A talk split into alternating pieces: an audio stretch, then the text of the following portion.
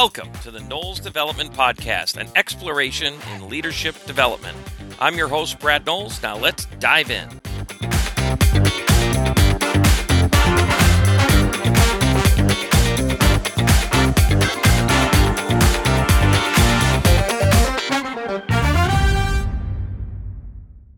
All right, it's influence, right? We're talking influence still here in terms of our seven stipulations of servant leadership. Influence being a huge one. In fact, a lot of people define leadership as influence. Um, and what I wanted to do was talk about really, it's a combination of two ideas.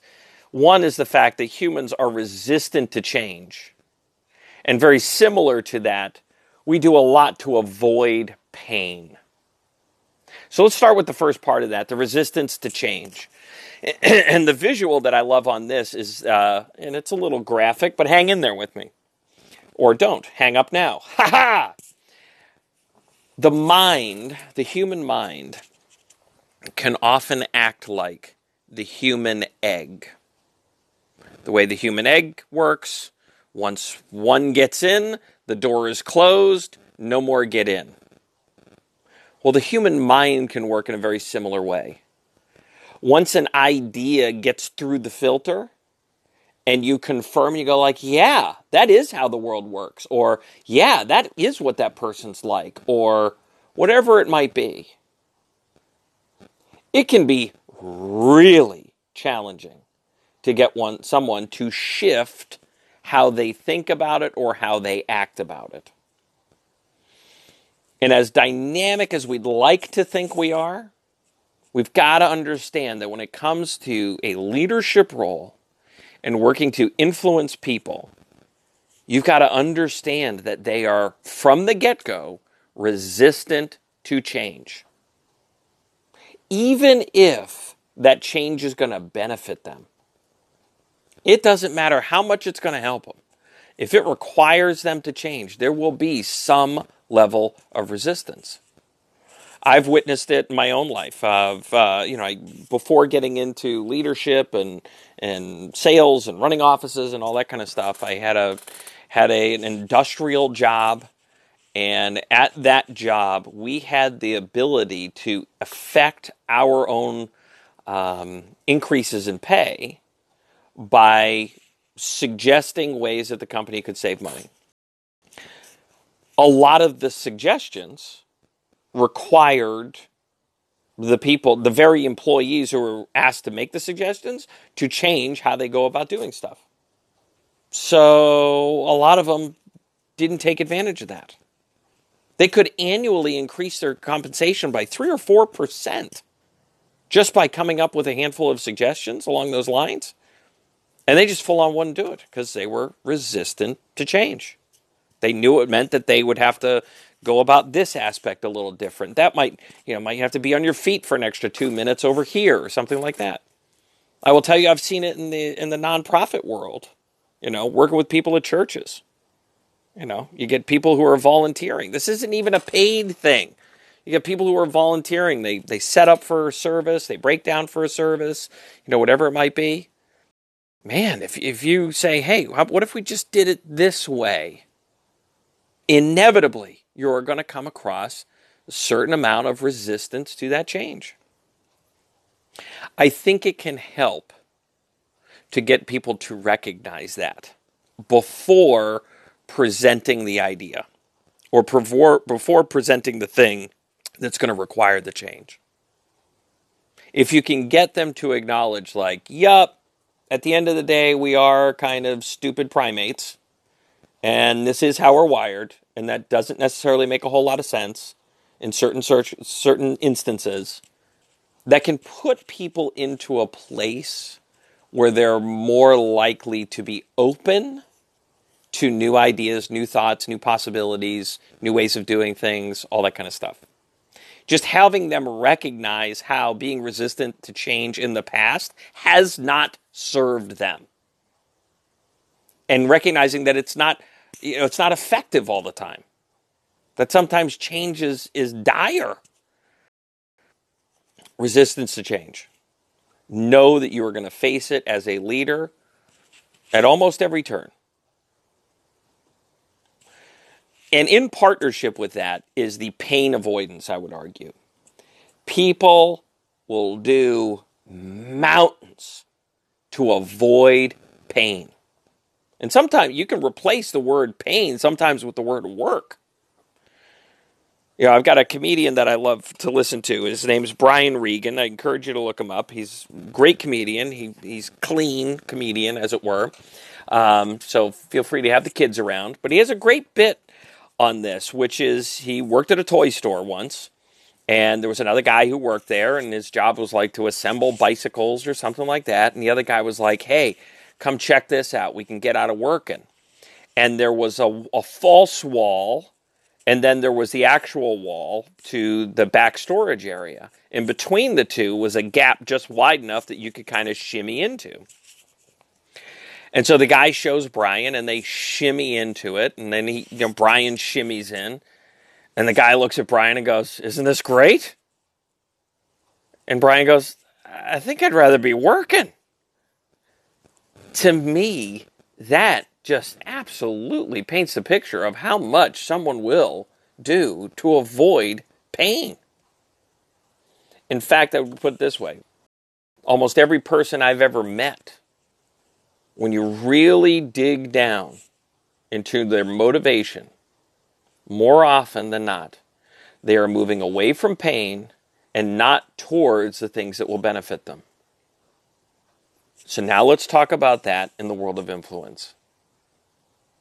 First off, you just have to recognize it. If you're going to play the odds with the people that you lead, you have to understand that that's their default setting. It's going to be the oddity, it's going to be the one off that's looking to move towards pleasure versus avoidance of pain. So just structure your conversations around it. Help them to see how a new initiative, a new way of going about business, something like that will help them avoid pain you know, as we're recording this, it's right at the beginning of the year right now. And I would frame every conversation I would have with a salesperson right now around where they were last year. Were they okay with that? Assuming the answer was no and they wanted to do more, then you get them to recognize the fact that, well, then they cannot do the same stuff they did. If they continue to do what they did, they will continue to get what they got. So they have to change.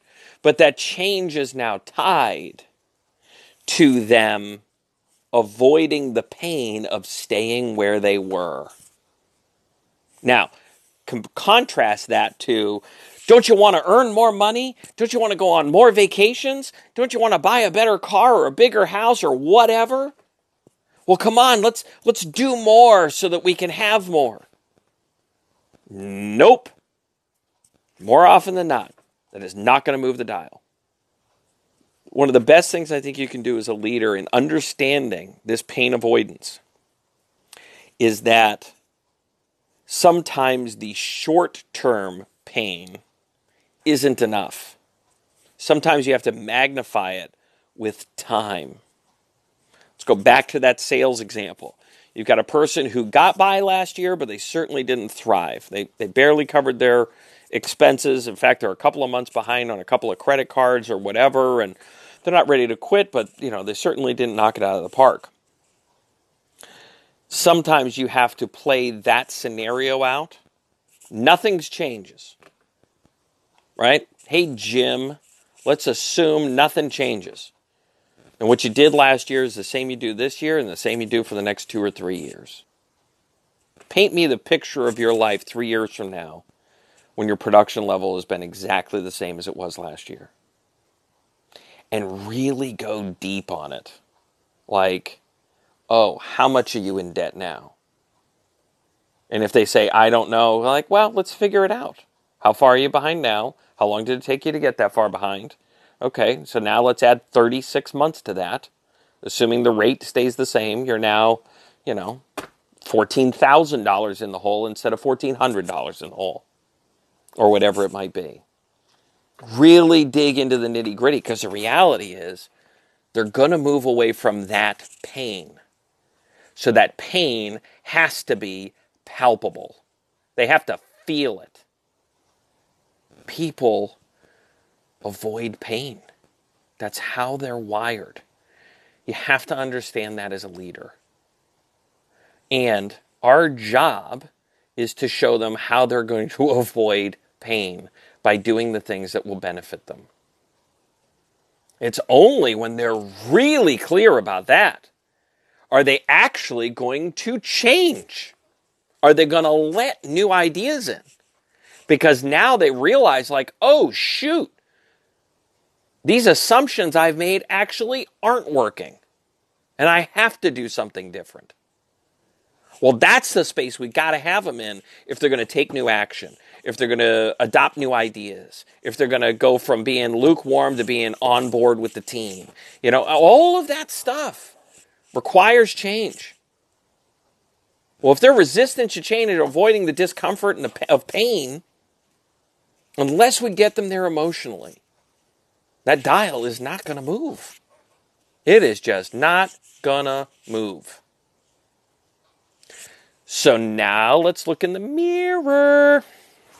Let's take a little look in the mirror, gang. What changes are you resisting right now? Intellectually, you know you need to make these changes, and yet you haven't.